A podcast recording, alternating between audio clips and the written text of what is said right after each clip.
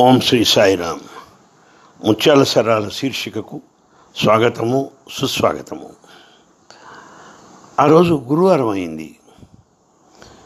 మీ అందరికీ తెలిసిన విధంగా ప్రతి గురువారం కాలేజీలో ఒక ప్రత్యేక కార్యక్రమం ఉంటుంది.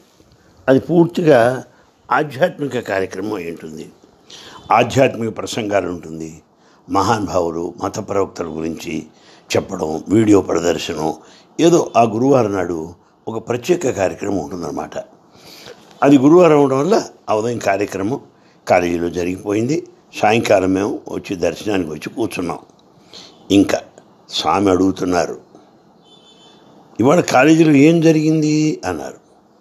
అప్పుడు కాలేజీ కూడా అన్నారు స్వామి ఇవాళ ఒక మాకు ఒక వక్త ఒక ఉపన్యాసకుడు ప్రసంగించారు. ఆయన మధ్వాచార్య గురించి చెప్పారు. ఆయన మధ్వాచార్య యొక్క గొప్పతనం తర్వాత ఆయన యొక్క తాత్వికత అంత చాలా చక్కగా చెప్పారు.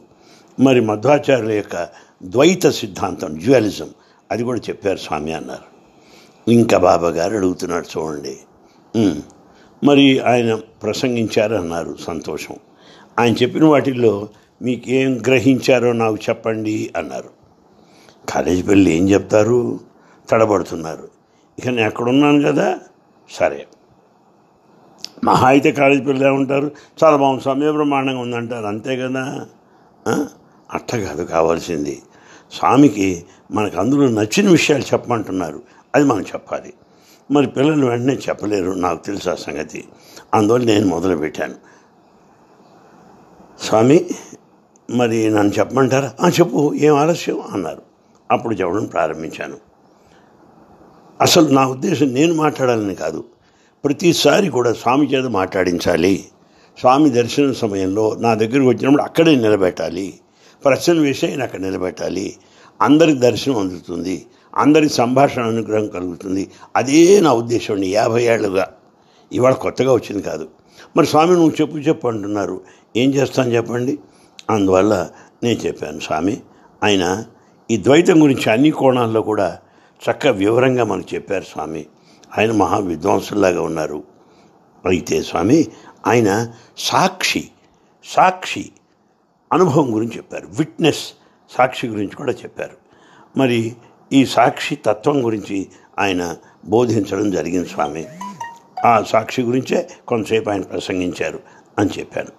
అప్పుడు బాబా గారు అంటున్నారు నేనన్నాను స్వామి ఆయన సాక్షి గురించి చెప్పారు. మీరు కాస్త వివరించండి అని నేను అడిగాను. స్వామి చేత మాట్లాడిద్దామని. అప్పుడు స్వామి నవ్వేసి అన్నారు ఆయన పొద్దున్న కాలేజీలో ఆయన చెప్పారన్నావు. మళ్ళీ నన్ను చెప్పాను ఎందుకంటా అన్నారు. అనేసి నవ్వుతూ స్వామి మాట అన్నారు. నాకు సాక్షి లేదయ్యా అన్నారు. నాకు సాక్షి లేదు అన్నారు. ఐ హ్యావ్ నో విట్నెస్ అన్నారు. ఎంత గొప్ప మాట. జనమంతా నవ్వేశారు కానీ ఆ లోతుల్లోకి వెళ్ళి పరిశీలిస్తే అందులో నుండి గాంభీర్యం అందులో ఉన్న తత్వం అర్థమవుతుంది. పిల్లలు కదండి పాపం. పెద్దవాళ్ళకే అర్థం కాదు. పిల్లలకేం అర్థమవుతుంది? అందులో ఉండేటువంటి ఆంతర్యం ఐ హ్యావ్ నో విట్నెస్ నాకు సాక్షి లేదు అన్నారు స్వామి. దీని అర్థం ఏంటి తెలుసండి? మనందరూ కూడా తెలుసు. అది ఏమిటి? సాక్షి అంటే ఏది? మన యొక్క ఆత్మయే సాక్షి. ప్రతివాడికి వాడు అంతరాత్మ సాక్షి. ఇంకేదో కొత్తగా ఉన్నటువంటిది ఏం కాదు. దాని నాకు సాక్షి లేదు అన్నారంటే సాక్షికి ఇంకా సాక్షి ఏమిటి?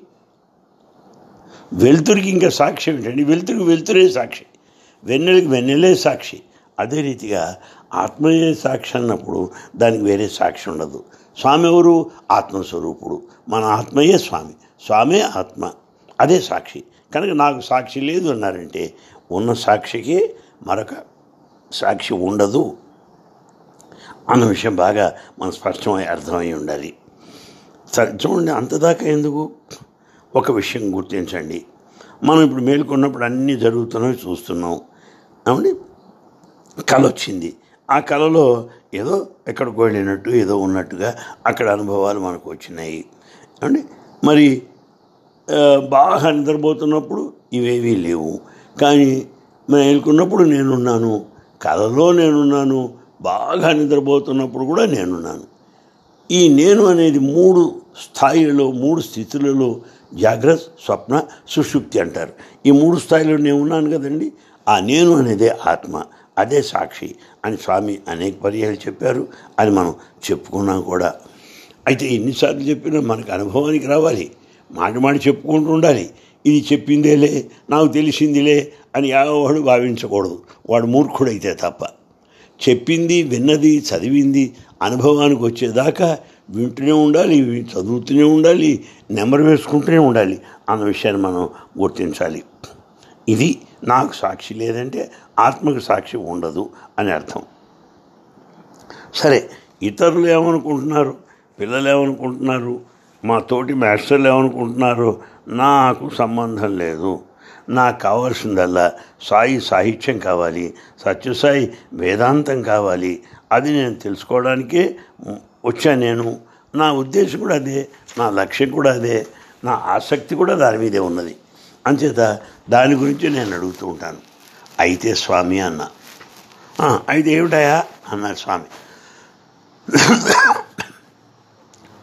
పొద్దున్న స్వామి ఆయన ఆ పండితుల వారు ద్వైత సిద్ధాంతాన్ని చెప్తూ కొన్ని ఉదాహరణలు ఇచ్చారు స్వామి అన్నాను. అవి ఏమిటి అని అడిగారు స్వామి. చచ్చాను. స్వామి నాకు పెద్ద అంత స్పష్టంగా నాకు అర్థం కాలేదు స్వామి అన్నాను. ఒప్పుకోవడం మంచిది. అప్పుడు ఇంకా చూడండి ఇక స్వామి చెప్పడం ప్రారంభించారు. మూడు రకములైన వేదాంత సిద్ధాంతములు ఉన్నవి. ద్వైతము విశిష్టాద్వైతము అద్వైతము. మరి మీకు ప్రసంగించిన అతిథులు వారు కొన్ని చక్కని ఉదాహరణలు చెప్పారు. చాలా మంచిది. మరి ఇప్పుడు నేను స్వామిని అడగడంలో ఇప్పుడు స్వామి మాట్లాడడం ప్రారంభించారన్నమాట. అక్కడ ఎంత చక్కగా చెప్తున్నారు చూడండి. బాబా గారు ఏమంటున్నారు? ఈ మూడు కూడా ద్వైత విశిష్టాద్వైత అద్వైతం మూడు కూడా వ్యతిరేకం కాదు. ఒకదానికోటి వ్యతిరేకం కాదు. ఈ మూడు కూడా ఒకదానికోటి అనుసంధానమై ఉన్నది. అది గమనించండి. ఇవన్నీ కూడా మన పరిణామ క్రమంలోనే ఉన్నవి. అంతేగాని పరస్పర వ్యతిరిక్తములు కావు అన్నారు. అలాగా స్వామి? చూసారా వాడి చేత మా వారి చేత మాట్లాడించాలి. అక్కడ ఉన్నవాడు ఎవరు? నీ నా ఉపన్యాసాల కోసం రాలేవాళ్ళు. స్వామి మాటలు వినడానికి వచ్చారు. ఇందువల్ల ఆ స్వామి మాటల్లో ఓ ప్రత్యేకత ఒక విశిష్టత ఒక ప్రాధాన్యత ఉన్నది. అందులో వారి చేత మాట్లాడించడం నాకు సంతోషం అన్నమాట. అప్పుడు నేను అలాగా స్వామి అన్నాను. ఇక స్వామి మాట్లాడుతున్నారు వినండి. ఒక పచ్చి పిందె ఒక కాయ ఉన్నది. అది ఏమవుతుంది? పిందె ఏమవుతుంది? కాయ అవుతుంది. పిందె కాయగా మారుతుంది. ఆ కాయ ఏమవుతుంది? పండుగా మారుతుంది. పిందే కాయ కాయే పండు. మూడు స్థితులు ఉన్నాయి కదా అది మీరు గుర్తించాలి. ఇవాళ పండు ఎక్కడది అనుకుంటున్నావు? నిన్నటి కాయ నుంచి వచ్చింది. నిన్న కాయ ఎక్కడిది? మొన్నటి పిందె నుండి వచ్చిందే కదా. ఒకదాని నుండి ఒకటి వచ్చింది. దీన్ని మీరు బాగా అర్థం చేసుకోవాలి. కనుక ఇందులో విశేషం ఏమిటి అంటే ద్వైతం అనేటువంటిది నేను విశిష్టాద్వైతాన్ని తీసుకెళ్తుంది. విశిష్టాద్వైతం అనేది అద్వైతానికి తీసుకెళ్తుంది. ఇది ఈ మూడు యొక్క మూడింటి యొక్క పరిణామ క్రమము అని స్వామి స్పష్టంగా మాకు తెలియచేశారు ఎంతో ఆనందం అయిపోయింది నాకు. అప్పుడు స్వామి అంటున్నారు చూడు ఇక్కడ మట్టి ఉన్నది కొండ ఉన్నది వ్యక్తి ఉన్నాడు. ఎవ- ము- ముగ్గురు. ఒకడేమో కొండ చేసేవాడు? ఓ పక్కన మట్టి ఓ పక్కన కొండ. ఈ మూడు ఉన్నాయి కదండి? అప్పుడు చెప్తున్నారు. ఇక్కడ ఈ వ్యక్తి ఏం చేస్తున్నాడు? ఈ మట్టి నుంచి కొండను తయారు చేస్తున్నాడు. అలాగే ఈ ప్రకృతి అంతా మట్టి మృణ్మయము మట్టితో ఏర్పడింది మరి దీన్ని కొండగా నిర్మాణం చేసిన ఎవరు? భగవంతుడు. మరి ఈ కొండ ఎవరు? వ్యక్తి. కొండ అనేటువంటి మనము కుమ్మరి అయినటువంటి భగవానునిచే మట్టి అనేటువంటి ప్రకృతి నుండి ఏర్పడ్డాము. దయచేసి గమనించండి జాగ్రత్తగా. మట్టేది ప్రకృతి. కుమ్మరి ఎవరు? భగవంతుడు. ఈ కొండలు ఎవరో? మనము. ఈ మూడు కూడా ద్వైత విశిష్టాద్వైత అద్వైత సిద్ధాంత పరిణామ క్రమాన్ని పోలుస్తూ స్వామి చెప్పారు. ఇదయ్యా వీటిలో ఆంతర్యం అన్నారు. అబ్బా స్వామి ఎంత బాగుంది స్వామి. ఎంత అందంగా ఉంది స్వామి. అయితే నాకు ఒక మరో ప్రశ్న అన్నాను "ఆ, అడుగు అన్నారు. అసలు స్వామి వేదాంతం చెప్పడానికి వచ్చారు. మన మనసంతా వేదాంతం పైన మళ్ళించడానికే మనకి చాక్లెట్లు ఇచ్చినా విభూతులు ఇచ్చినా వాచ్లు ఇచ్చినా చైన్లు ఇచ్చినా ఇంటర్వ్యూలు ఇచ్చినా పిల్లలకు పెళ్ళిళ్ళు చేసినా అంతా మన మనసులను వేదాంతం వైపు మరలించడానికే. అలా మరలకపోతే అది మన కర్మని మనం అనుకోవాల్సి వస్తుంది. ఇప్పుడు బా- స్వామి చెప్తున్నారు. ద్వైతము భగవంతుడు వేరు భక్తుడు వేరు అంటోంది. చూసారా ద్వైతం. ఈ ఇద్దరు భిన్నమే. మరి అయితే స్వామి మరి మోక్షం ఏమిటి అని అడిగాను. నేను భక్తుడు ఆయన భ- భగవంతుడు భగవంతుడు ఉన్నాడు భక్తుడు ఉన్నారు. ఇద్దరు వేరువేరుగా ఉన్నారంటోంది ద్వైత సిద్ధాంతం. మరి మోక్షం అంటే ఏంటి స్వామి అని అడిగాను. అప్పుడు స్వామి చెప్తున్నారు ఒక్కటయ్యా ఇందులో గమనించవలసింది మోహ క్షయమే మోక్షము. మోహము అనగా ఈ బంధము. ఈ బంధం లేకపోవటమే మోహక్షయము బంధరాహిత్యమే మోక్షము అని చెప్పారు. అది అక్కడ ఉన్నటువంటి విషయం. కనుక భక్తుడు భగవంతుడు వేరువేరుగా ద్వైత సిద్ధాంతం చెప్పినప్పటికీ మోహక్షయము మోక్షంగా గుర్తించవచ్చు అని స్వామి తెలియజేశారు.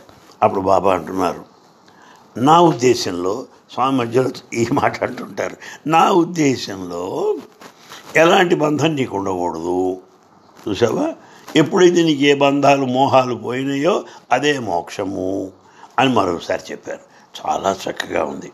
చివరిగా స్వామి అంటున్నారు నువ్వు ఎన్నన్నా చెప్పబోయా? సత్యం ఒకటే. సత్యం ఒకటే. Truth is one truth is one. ఎన్నన్నా చెప్పండి అన్నారు స్వామి. మరి నేను గతంలో క్రిస్టియన్ కాలేజీలో పనిచేశాను. ఇరవై ఆరు ఏళ్ళు పనిచేశాను. నాలుగేళ్ళు చదువుకున్నాను. ముప్పై ఏళ్ళు ఆ కాలేజీతో సంబంధం ఉంది నాకు. అందువల్ల నేను అన్నాను స్వామి బైబుల్ ఏముంటుందంటే సత్యాన్ని తెలుసుకో. ఆ సత్యమే నీకు మోక్షాన్ని ప్రసాదిస్తోంది అంటున్నది Bible. Ye shall know the truth and the truth shall set you free. సత్యాన్ని తెలుసుకో. అదే నీకు మోక్షాన్ని ఇస్తుంది అంటున్న స్వామి బైబిల్. ఎంత బాగుంది. ఇప్పుడు మీరు చెప్పిన మీదట ఆ బైబుల్ వాక్యం నాకు ఇంకా బాగా అర్థమవుతుంది స్వామి అని చెప్పాను. ఇంకా ఇక్కడ స్వామి అడుగుతున్నారు. సరే. మరి ఏమయ్యా? కాలేజీలో ఏమైంది? అన్నారు. మరొక గురువారం సందర్భంలో. మరో గురువారం సందర్భంలో గురువారం నాడు స్వామి అడుగుతున్నారు పొద్దున్న కాలేజీ ఏమైంది? అని. అప్పుడు స్వామి ఒక విద్యార్థి క్రిస్టియానిటీ క్రైస్తవ ధర్మం పైన మాట్లాడారు అన్నాను. అంటే క్రితం గురువారమేమో ద్వైత విశిష్టాద్వైత అద్వైత మధ్వాచార్యులకు సిద్ధాంతం అయిపోయింది. ఈ గురువారం నాడు క్రిస్టియానిటీ పైన కుర్రాడు మాట్లాడాడు కాలేజీలో. అది మేము స్వామి చెప్పానమాట అప్పుడు అంటున్నారు ఓలాగా చాలా మంచిది. సరే మరి బైబిల్ గురించి ఏం చెప్పాడు ఆ కుర్రాడు? ఏం చెప్పాడు? మరి టెన్ కమాండ్మెంట్స్ పది ఆజ్ఞల గురించి ఏమన్నా చెప్పాడా? జీసస్ క్రైస్ట్ గురించి ఏమన్నా చెప్పాడా? అని స్వామి అడిగారు. ఇక వరుసగా క్వశ్చన్లు అడిగితే ఏం చెప్తాం? అయితే ఈ పిల్లలు కూడా వాళ్ళ చేతైన రీతిలో చెప్తున్నారు. స్వామి ఇదిగో ఈ పది ఆజ్ఞలు ఉన్నాయని టక టక టక ఒకటి తర్వాత ఒకటి చెబుతూ వచ్చారు. స్వామి క్రైస్తు చాలా గొప్పవాడు ఆయనే ప్రేమ ఆయనే త్యాగము అని చెప్పారు పిల్లలు. స్వామి "ఆ, గుడ్ చాలా బాగా చెప్పారన్నారు. ఇక్కడ స్వామి చెప్తున్నారు. ఇక వినండి. చూడండి మీరు చెప్పిందంతా కూడా పుస్తకాల్లోంచి చెప్పారా? పుస్తక జ్ఞానమే మీది. ఏదో పై పైన తెలుసుకొని మాట్లాడుతున్నారు. అలా కాదు. నువ్వు ఏదైతే భావించావో ఏదైతే అనుభవించావో దాన్ని బట్టి నువ్వు మాట్లాడాలి. నీ హృదయం నుంచి మాట్లాడాలి. నీ హృదయ స్పందన నుండి నువ్వు మాట్లాడవలసి ఉంటుంది. నీ యొక్క అంతరాత్మ ఇన్నర్ వాయిస్ దాని నుంచి నువ్వు మాట్లాడాలి. అంతేగాని ఏదో పుస్తక పాండిత్యం చెప్తే ఏం లాభం చెప్పు? అప్పుడు నువ్వు మాట్లాడితే ఆత్మ ప్రబోధం ప్రకారం మాట్లాడితే ఎంతైనా బాగుంటుంది. లేకపోతే ఏముంది? అక్కడ ఇక్కడ ఇక్కడ అక్కడ సమాచారాన్ని సేకరించుకొని మాట్లాడుతున్నారు. పుస్తకాలు చదివి తెచ్చుకుంటున్నారు. అంతే కదా? అదంతా నీ విద్వత్వం నీ పాండిత్యం. కానీ అది అనుభవం కాదు. కనుక నీ పాండిత్యం అంతా ప్రదర్శన కొరకే. నాకెంత వచ్చు నాకెంత తెలుసు అని చెప్పొచ్చు నువ్వు. ఇదంతా ప్రదర్శనే. కానీ అది కాదు అవసరం మనకు. నిదర్శన ఎక్స్పీరియన్స్ చాలా ముఖ్యం అని చెప్పి స్వామి చెప్పారు. అయితే స్వామి ఇప్పుడు మమ్మల్ని ఏం చేయమంటారు చెప్పండి? ఏ పుస్తకాలు చదవడం మానేయమంటారా? మీరు హృదయం నుంచి మాట్లాడుతున్నారు పుస్తకాల గురించి చెప్పడం మంచిది కాదంటున్నారు ఇప్పుడు మమ్మల్ని ఏం చేయమంటారు? అని అడిగాను నేను. No no no. అలా అనలేదు నేను. నీ అనుభవం బట్టి మాట్లాడమన్నా కానీ పుస్తకాలు చదవద్దని అన్నానా? కాదు. ఊరికి చెప్పడానికి కాదు సుమా అనుభవించి చెప్పమన్నా నేను. అందుకని పుస్తకాలు చదవద్దని చెప్పలేదే. అది అవసరం. విద్యార్థులకు చదవకపోతే ఎట్లవుతుంది అని స్వామి చెప్పారు. ఎక్స్ప్రెషన్ కంటే ఎక్స్పీరియన్స్ ప్రధానము పలికేదానికంటే అనుభవం ప్రధానం అన్న విషయం మీకు చెప్తున్నాను అన్నారు. అప్పుడు స్వామి అంటున్నారు అరే బాయ్స్ పిల్లలతో అంటున్నారు వేదాంతం అంటే ఏమిటి అని అడిగారు. ఇంగ్లీష్లో వేదాంతాన్ని మనం ఫిలాసఫీ అంటుంటారు. నిజానికి ఇంగ్లీష్లో మన మనం పలికే ఫిలాసఫీ వేదాంతానికి నిజమైన అనువాదం కాదు. వేదాంతానికి వేదాంతమే. దాన్ని ఏ భాషలో మార్చినా దాన్ని పూర్తిగా మనం చెప్పలేము. ఏదో భాషపరంగా చెప్పుకోవాలి కనుక ఫిలాసఫీ అంటారు వేదాంతం అంటే. అందువల్ల ఇది అప్పుడు స్వామి అన్నారు ఏ ఫిలాసఫీ తెలుసా నీకు? అన్నారు. ఏంటి స్వామి? అన్న. ఫుల్ లాస్ ఫుల్ అంటే పూర్తి. లాస్ అంటే నష్టం. ఫుల్ లాస్ పూర్తి నష్టం ఫిలాసఫీ. అని పాక పాక నవ్వేశారు. మాటలు వారి తర్వాతే.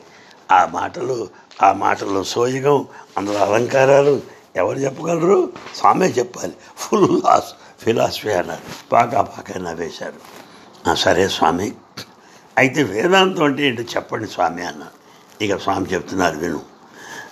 వేదాంతం ఒక అంచె దశ పరాకాష్ట అన్నిటి కూడా. ఇంకా దానికి మించింది లేదు దాంట్లో మార్పు లేదు. అదే చివరి ఘట్టం అనమాట అంచ అంచ స్థాయి. స్వామి మరి అది నాకు తెలియట్లేదే అన్నాను నేను. అయితే విను అంటూ స్వామి చెప్తున్నారు. అక్కడ పిల్లలు కూడా ఉన్నారనుకోండి ప్రశ్న అడిగారు నన్ను చూసి చెప్తున్నారు. అది అందరికి కూడా ఉపయోగం విన్న వాళ్ళందరూ వందలాది మందికి. అప్పుడు స్వామి అన్నారు ఇక్కడ పాలు ఉన్నాయి ఈ పాలను ఏం చేసాం తోడేసాం తోడేస్తే ఏమైంది? పెరుగైంది. పెరుగుని ఏం చేసాం చిలికాం.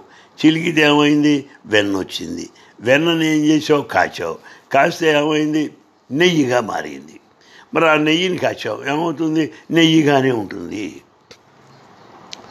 పాలు పెరుగుగా మారింది పెరుగేమో. వెన్నగా మారింది వెన్నేమో.